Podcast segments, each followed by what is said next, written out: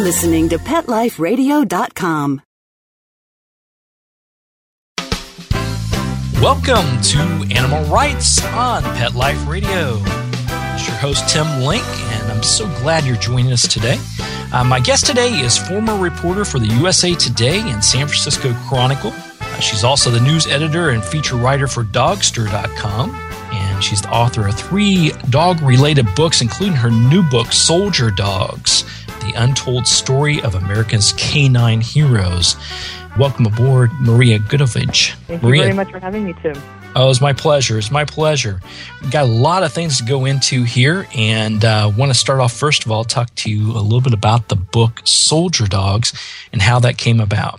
Okay, well, I was actually raised in a house where I heard a lot about military dogs. My dad always prided himself on being the youngest person in World War II, which I don't think is really true, but he he would tell me all about how military dogs were such a huge help. He wasn't a handler, but for the morale of the troops in World War II. And he said when whenever someone would have a really bad day, it would seem like the dog would know who was having a bad day and would go up to them and spend more time with them. And I, I grew up with that idea of these tough heroes also being able to be there for these guys and how that really affected me. And I, I became sort of a military war dog geek and have bought some history books on them. And it just you know it was kind of going on for a while that this passion of mine sort of in the background. And and I, I work I'm as you said the news editor and a writer for Dogster.com and whenever I would hear anything about a military dog related story I would blog on it and we would get a lot of interest. And I realized you know people don't really realize what these dogs do, who they are,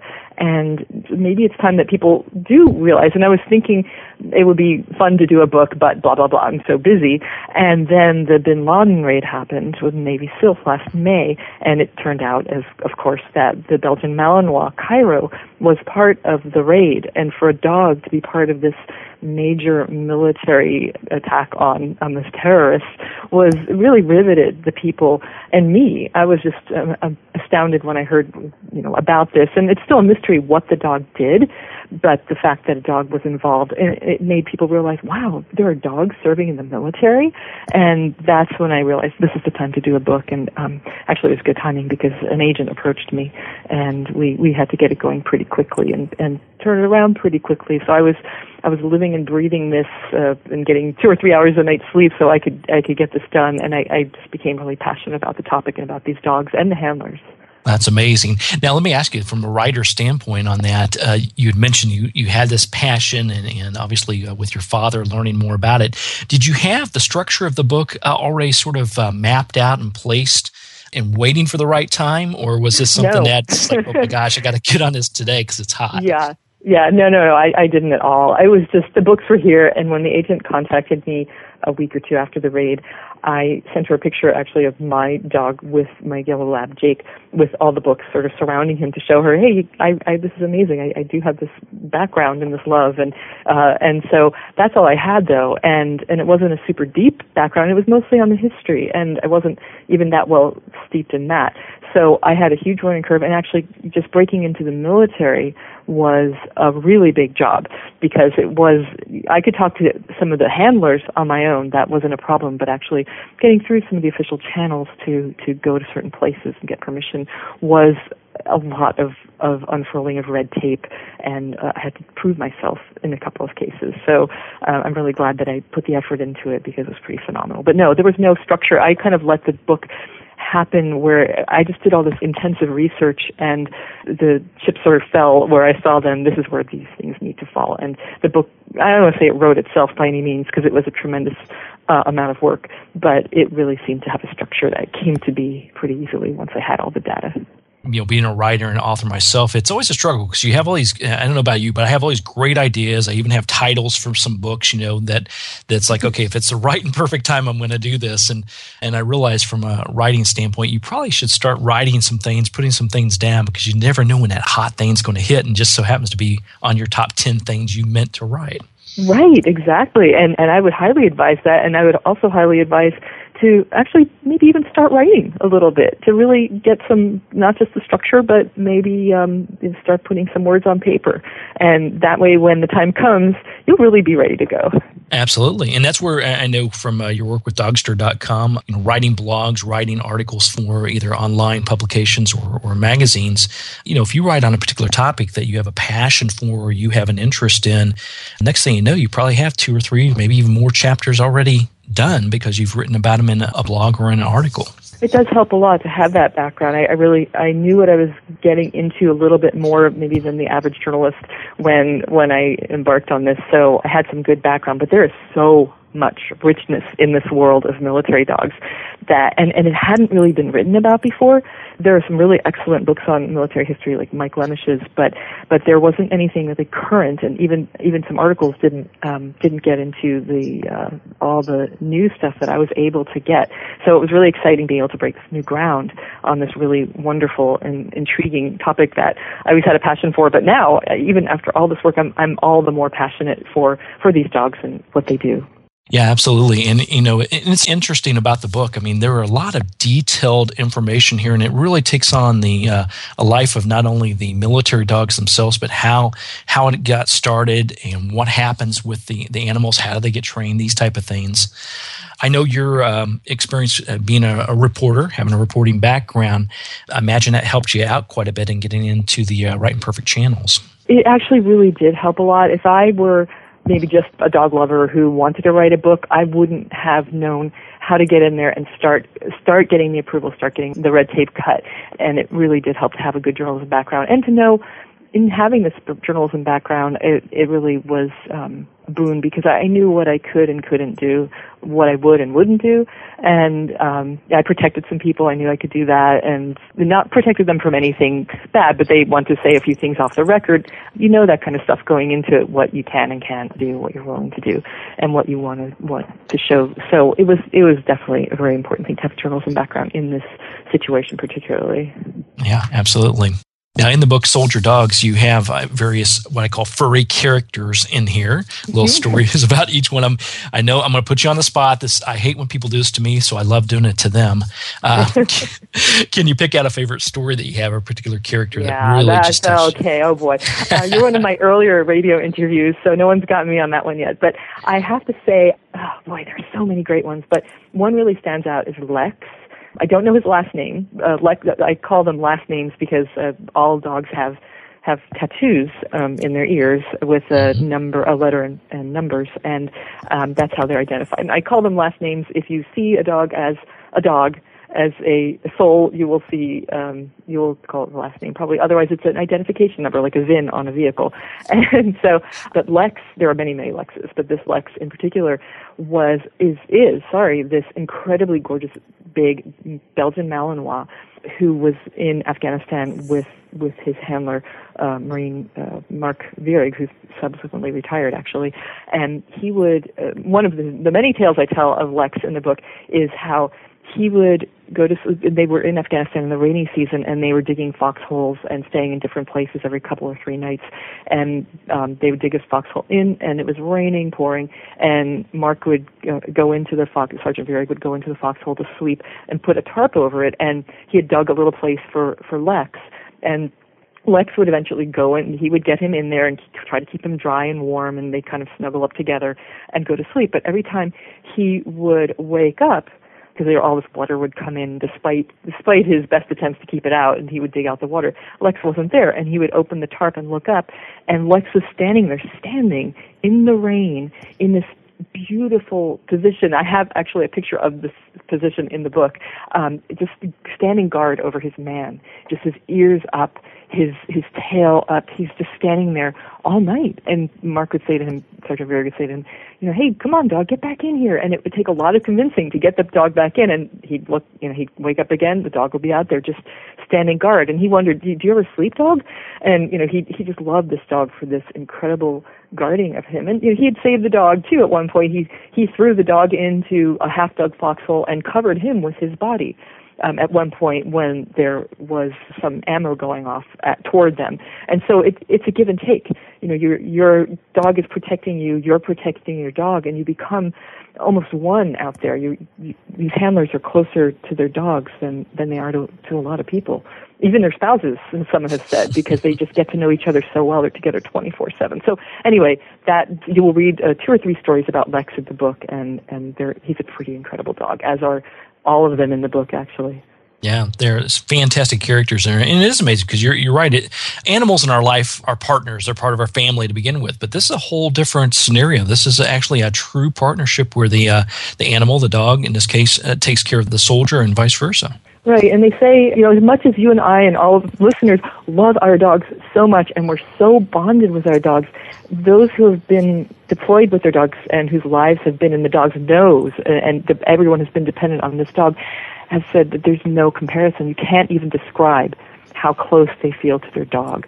So I can imagine but I, I really don't think I can go there as these guys can, or guys and gals can, because they've been out there with their lives depending on their dog's nose, and again, spending all this time, 24/7, eating with them, sleeping. Sometimes they share sleeping bags or cots, and and even on bases, they often choose just to have the dog right there with them, and so they're there, and they just are there, and it's not just as a bomb sniffer or a protector. It's the dogs become this.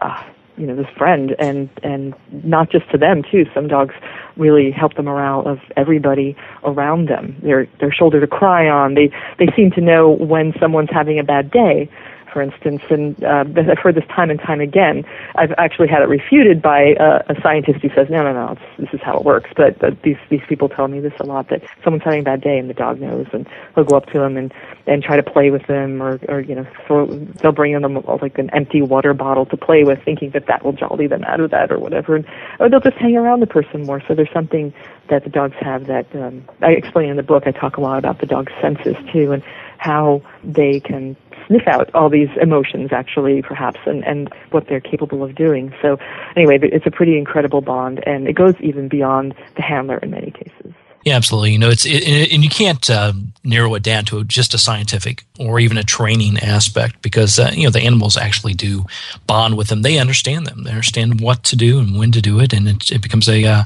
a, a long term relationship.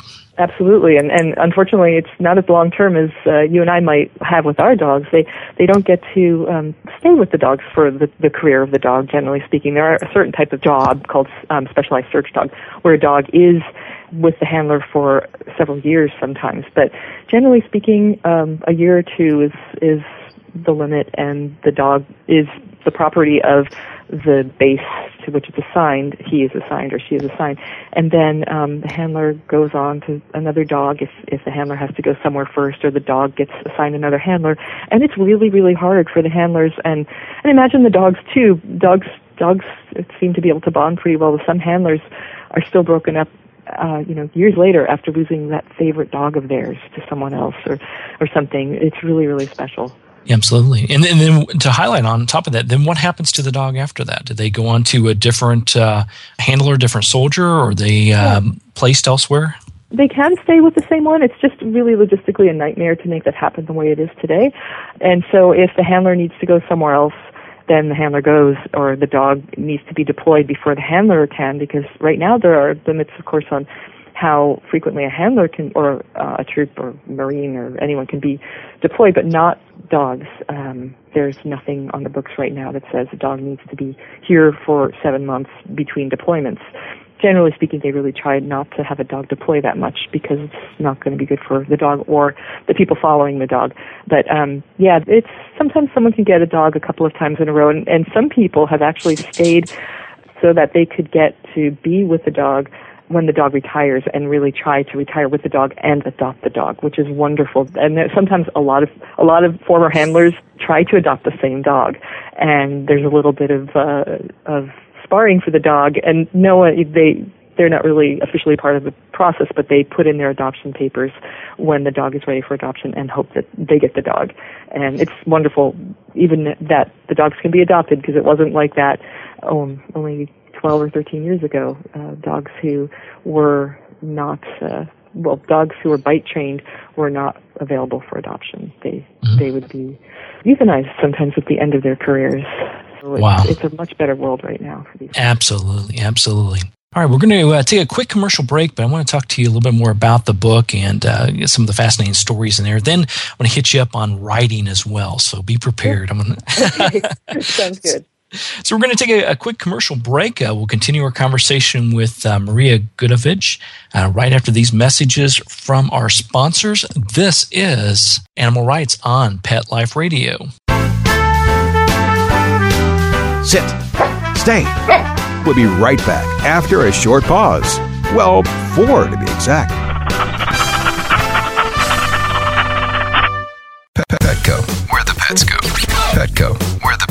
Pet Life Radio has tail wagging, fur flying, fabulous deals for our listeners from Petco. Get $6 off your order of $60 or more and up to 40% off the entire Petco site. That's right. But that's not all. Because you're a Pet Life Radio listener, you'll also get free shipping on your order of $49 or more. $6 off, up to 40% off, and free shipping from Pet Life Radio and Petco. To get these awesome deals, go to petcodeals.com. That's petcodeals.com.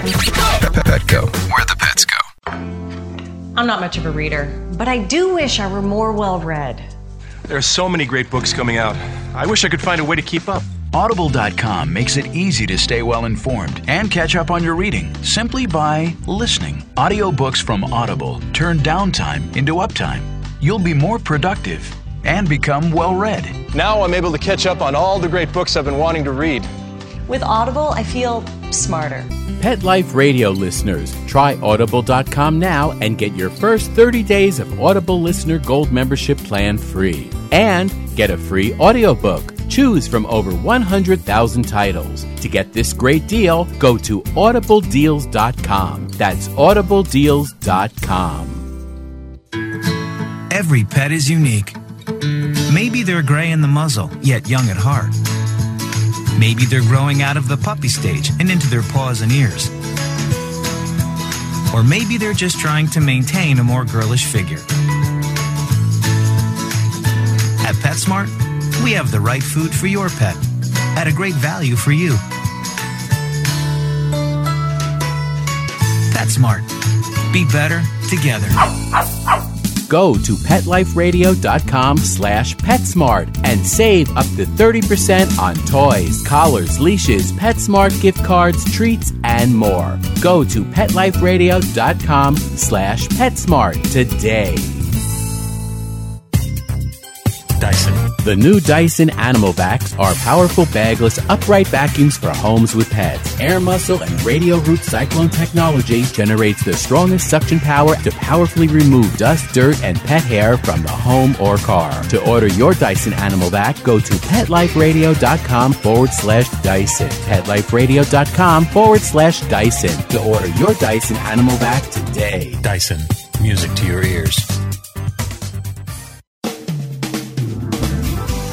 Hi, this is Marcy Davis and my service dog Whistle, and we're your hosts of Working Like Dogs on Pet Life Radio. Working Like Dogs is the show where you can learn everything you ever wanted to know about working animals or working dogs. Whether you're a member of a working dog team or you've just seen a working dog or animal out at the mall or the grocery store and you're curious about how these amazing animals work with their human partners, then Working Like Dogs is the show for you. Join us for the inside scoop at Working Like Dogs on PetLifeRadio.com. Let's talk pets. Let's talk pets on Pet Life Radio. Pet Life PetLifeRadio.com. Welcome back. Welcome back to Animal Rights on Pet Life Radio. We're with author Maria Goodavage talking to her about her new book, Soldier Dogs The Untold Story of America's Canine Heroes. Now, one of the stories in here, Maria, that I thought was fascinating, I had no idea. You know, I, I work with animals all the time, but I had really no idea this happened to canines. and talking a little bit about PTSD in canines. And you talked about a, a story about a, um, a, dog named Buck who was suffering from canine PTSD. Tell us a little bit about that and how it impacts uh, the canines uh, just equally as it does uh, the soldiers. Yeah, actually, um, it wasn't officially recognized by the Department of Defense until last January. Uh, January 2011, they had a blue ribbon panel meet and decided that yes, this is indeed real, and we do need to be um, looking at the best treatment options and, and what to do for these dogs. And they have very similar um, symptoms. They call them signs in dogs, and they're as with people. So they may withdraw. They may have changes of behavior. They may just have a very different personality than they did before, more aggressive, more reclusive. The the dog that I came across in in the adoption kennels when I was at Lackland Air Force Base, which is where these dogs go to to be adopted at the end of their careers, is um, or some of them anyway, was a beautiful brown lab. He was curled up and in his kennel and just sort of staring out into nothing while all the dogs around him uh, of all breeds were barking and twirling and and getting attention and just being just really uh, outgoing loud dogs. This dog was very different. And i stopped and i asked about him and the guy taking me around the kennel said uh, he probably heard one too many bombs when he was in Afghanistan. Mm. I never found out exactly what happened, and the people who ended up adopting him don't know what happened to him. But I did see some footage of him over there in Afghanistan, and he looked, he just looked scared of everything. And he may have been one of those dogs who just was too sensitive hearing wise um and you know how dogs hearing is so sensitive right. anyway. Right. And he, it just was too much, and he withdrew. When the really sad story is when I'm in touch with his owners, who are the best ever. I mean, I'll go live with them. They're this wonderful couple in Texas, and he's a, a minister, a preacher, and they have an acre where he is it's fenced in. He can run around, and but he is still he still shows uh, the signs of his PTSD, where he's he's scared of people in general. He's really scared. He loves his new folks, but um, anyone else comes over and he gets really withdrawn and scared. If he's right under one of them in a chair or under a chair or something, he's okay. But he's just really skittish, and and they wouldn't have sent him overseas um, and deployed him if he had been that way before. And they're trying to figure out what's going on with him and how to how to resolve that. And there are a lot of treatments that they're doing within the military to try to get the dogs back on track. Um, about 25% of dogs can go back and go outside the wire again. And some of them can be used in other work. They can be retired and used as police dogs, for instance, where there aren't bombs and cr- isn't the craziness of war. And about 25% just can't go back again. They're not going to function well in any kind of situation that's stressful. And that's Buck's case. And I'm really glad that they're finally addressing this because it's obviously been happening for a while and um, they've been keeping track of it for a while. But now they're really going to be intensively doing more research on how to help these dogs, whether or not they retire them or keep them in. And maybe they're going to be getting some, taking some lessons from what we've done for for the people who have PTSD as well. So, and they call it, they like to differentiate by calling it canine PTSD. So it doesn't really. Uh, there are some differences, and they don't want to make anybody upset who has the human version of PTSD. So I'm really glad to see that they're finally recognizing it and perhaps doing something about it. And I, my hat goes off to Buck and his people, and I really hope that his world gets a little better soon. The sad story I was going to tell you just quickly was that they took him to Lackland and um, Lackland Air Force Base for a, um, some medical work, a veterinary office, and everything was fine. He's walking in and he saw two soldiers in uniform coming out, and he just he just stopped. He lay down. He wouldn't Wow. look up. He wouldn't move. And, and my guess was that you know I'm a little anthropomorphizing here, but I think that he thought that maybe he was this dream life of his was over, and he was going back to war or something because it was just such a different reaction. Wow, absolutely. Well, you know, I, I absolutely believe that. We had adopted uh, two purebred schnauzers, and we'd rescue them from a uh, kill shelter a day before they were going to be euthanized. Well, we started peeling back the history of the animals. Best boys in the world. They're they're my my whole heart and soul. Uh huh. But the history behind it is this family every year would breed schnauzers and they would sell them off and donate the money to the military, to the soldiers. A good thing that they were doing. I mean, very nice of them to do that. And they're very military driven family. the caveat behind that is after about nine months, when the dog goes from being a puppy to being almost an adult, uh, gets harder and harder to sell them. So at that point, they look to adopt them. If they can't, then they just take them to the local county shelter which is a you know a terrible thing because the county shelters obviously can only keep them for X number of time before they have Yeah. to euthanize them. And our dogs, even to this day, whenever they see someone in a military attire, even if it's on TV, because they can recognize what's going on on TV, their attitude changes totally. Uh, they get a little bit more withdrawn, exactly. And oh, uh, fascinating. It's just like this. Wow. yeah, absolutely. So I, I firmly believe that they recognize uh, more than we could ever imagine, and uh, I think the uh, the ways we go about treating our soldiers with PTSD, we can learn a lot of that uh, from that uh, to help Right, the uh, and we the still have a lot to learn about the, the soldiers who have PTSD, so maybe some of the work can rub off on each other. Sure. Well, the book's fantastic, obviously. Uh, tell us, after our wonderful listeners read the book Soldier Dogs, tell us what would be the one thing that you would like them to walk away with after reading the book? I think it would be the the fact that these dogs are not just equipment. Um, Right now, the way that things are, they're considered equipment, not by the handlers and not by anyone who works with the dogs, but but the DoD, you know, kind of has it on the same plane as as equipment. And right now there is a, um, and it wasn't, it just happened, so I wasn't able to get it into the book, but there is a bill before Congress and the Senate that will give these dogs much better rights uh, in a way. I don't say it's not really rights, but they'll they'll have a better life um, if this bill passes. It's called the Canine Members of the Armed Forces Act, and I really urge people to contact their legislators and support it. Again, it's the Canine Members of the Armed Forces Act, and military working dogs will no longer be considered equipment if this law passes, and it would be um, it would improve the adoption process. Right now, the dogs who retire overseas, not in a deployment situation, but in a place like Germany, stay there in the kennels until someone here says, "Yeah, I'm going to adopt that dog and pay for that dog's transit back to the U.S." That's expensive. Now the dog will come back. Um, there will be, if this passes, veterinary care for retired dogs. So some of these dogs have had some real physical problems, and and it's very grueling to do what they do day in day out, and they require more care than than the average dog. So um, if you adopt one of these dogs and this passes, you will get help for the medical bills. And the other one is that they'll be awarded awards officially. Right now, when you hear about a dog getting a Purple Heart or any kind of medal, it's just because some higher up has said, you know, this, yeah, let's let's make let's do this. This dog did this really great thing, but it's not officially sanctioned by the DoD. So, so this bill would really go a long way in helping the dogs, and that's something that I really put at the end of the book was there needs to be an improvement in some aspects of these dogs' lives. And it's yes, it has greatly improved since we were leaving them behind in Vietnam, but there's still some more that we can do, and we can all actually pitch in and do this for these dogs. So that's the take-home message for me at this point with this bill pending in in the legislatures and, and the Senate. Um, legislators, uh, you contact your legislators, and they will listen to you and pass this bill hopefully. And it really is not supposed to cost the taxpayers anything at this point, so we'll see. Absolutely. Is there a, uh website or somewhere we can uh, direct our listeners to? It's the Canine Members of the Armed Forces Act.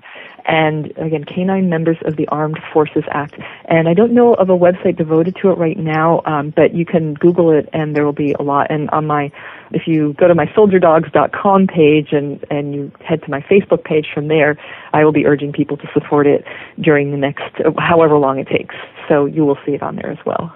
Absolutely. So everybody get behind that, definitely. So I think it's a, a great situation. We should be doing it. We should be dead a long time ago, but I'm glad it's finally being recognized. And it seems like we're turning the corner, just like we are with everything with animals. We're slowly, as a society, turning the corner to uh, doing the right thing by them. Absolutely, Tim. Yeah. Now, let me ask you a little bit about writing in general. You, you've obviously been a reporter, we talked about. You write for Dogster.com. You've written several different uh, books. Tell us a little bit about the what you go through as far as the difference between writing a an article or reporting on something or writing for uh, the uh, Dogster.com compared to putting together a uh, a book. Uh, to, to keep my sanity, actually, when I put together a book, I like to look at it as a series of articles interwoven in such a way that it takes the reader through the book. Well, in a book like this, anyway. If it's if it's a guidebook or something, that's a different story. But for this book, for instance, I I wanted to. Uh, it would have been overwhelming in the amount of time I had to think of this huge project with these really long chapters, and and I was starting out doing that and I realized, no, you know, there's a way to break this down in my mind where I can tackle it sort of one article at a time and meld the articles together and the bits and pieces together and just take it slowly, take it one bit at a time and build up on that. And so I would I would do that and just it was truly one step at a time. And for instance, I would tackle uh, the PTSD portion of it and I would weave in the medical I would have some interviews with some people and then I would go, I would say, oh, how does that fit in with where I met Buck? Because that was in a different a different part of the book, how I how I was going through these adoption kennels, and and it would all just sort of the lines would start forming. You know, this is what connects, and and it all really worked. I didn't. I had a general format that I started with with a seven chapter book, and now as you can see i think it's 52 chapters so uh, my editor and i worked on on once once i had done that sort of pulling everything apart and it stuck together really well so i think just don't get overwhelmed with this huge task at hand. Take it one step at a time and, and know what you're going to do every day. Know what you're going to accomplish that you have to get done and just do it no matter what it takes. And I, I was lucky enough where I was working in my dining room in my house in San Francisco because my husband has our home office right now and he needed to be in there. And so we had this little storage shed in the back that we built 15 years ago, a 6 mm-hmm. by 8 when I got the contract for the book, I said, okay, this is becoming my writing cottage. So I took all the storage stuff out, put it in the garage, and had some windows put in. We painted it, and it's my writing cottage now. And having a separate place to go, either in your house or apartment, or if you can do something like I did, it is just the best because you you just have to absolutely focus on what you are. And half the time, I just put my phone upstairs. I, I have electricity in there now, but I would just leave everything upstairs so there would be no distractions. And in my deadline, I had to do that. It was the only way to get it done. And I didn't know at times, since you know there are writers listening to this, I didn't really know if I could do it because there was an overwhelming amount of information and I had to be researching. I'm someone who likes to research and then write. Mm-hmm. I'm not someone, you know, who could just, uh, you know, write as I go along. So I needed to have all the material in hand so I could really see where it would be best. And it was a lot. I had not so much time to do it, but uh, I believe that you try to do what you think is impossible, and you can do it if you really put your mind to it. So, so it worked yeah, out really, really well, and I think it turned out really well. Yeah, you sound like a lot like me. I, I tend to, uh, I will say I am a procrastinator at times, but when it's crunch time, it, it gets done, and I, I, like to think it gets done well. and I love the fact Hello. that you have a writing cottage. Guys have a man cave, you have a writing cottage. I think it's a great thing. Hello. Fantastic. So, Maria, tell us where people can find out about uh, Soldier Dogs, a little bit more about you and some of the other things that you're doing. Okay, yeah. Um, they can go to soldierdogs.com, www.soldierdogs, and you'll find bonus photos that aren't in the book and um, you can also find uh, some videos and and some resources that I really believe in there, and information about the book, of course. And if you want to come check out dogster.com, that's it's a fun place, and we're just launching into a brand new format with a beautiful magazine format, and it's going to be really beautiful. So that's dogster.com. I write for them every day, sometimes twice a day. And again, I'm the news editor there, so you can you can find out lots of good dog news and dog goodies at dogster.com. But yeah, come visit at soldierdogs.com. I have a little blog there on military dogs, and uh, come like my Facebook page. It's connected there, and you'll see it there. It's uh, Soldier Dogs Facebook page. Yeah, so definitely get a hold of a copy of this. Definitely keep track of what Maria is up to. Uh, we're excited about it. Congratulations on putting together such a fabulous book, and we look forward to hearing from you more uh, down the road. Thank you so much, Tim. I really appreciate it. Well, we've been talking to uh, Maria Goodavage about her latest book, Soldier Dogs The Untold Story of America's Canine Heroes. So thanks to Maria again for attending the show. So we're coming to the end of the show today. I want to thank everyone for listening to Animal Writes on Pet Life Radio. I also like to thank our sponsors and producers for making the show possible. To find out more about me, Tim Link, and other guests I've interviewed on the Animal Writes Show, and to find out more about the blogs and all the other wonderful things that we have out there, you can visit petliferadio.com. It's petliferadio.com. And while you're there, be sure to check out all the other wonderful hosts and downloads and blogs that we have posted on there. Uh, you won't be sorry. It's uh, fabulous stuff, a lot of great shows out there. If you have any questions, comments, or ideas for the show, please email me. You can email me at tim at petliferadio.com. That's tim at petliferadio.com. And I'll do my very best to answer your questions, entertain your comments, and bring on the authors you want to hear the most onto the show. So until next time, write a great story about the animals in your life, share it in a blog, article, or in a book. And who knows, you may be the next guest on Animal Writes on Pet Life Radio. Let's talk pets every week on demand, only on PetLifeRadio.com.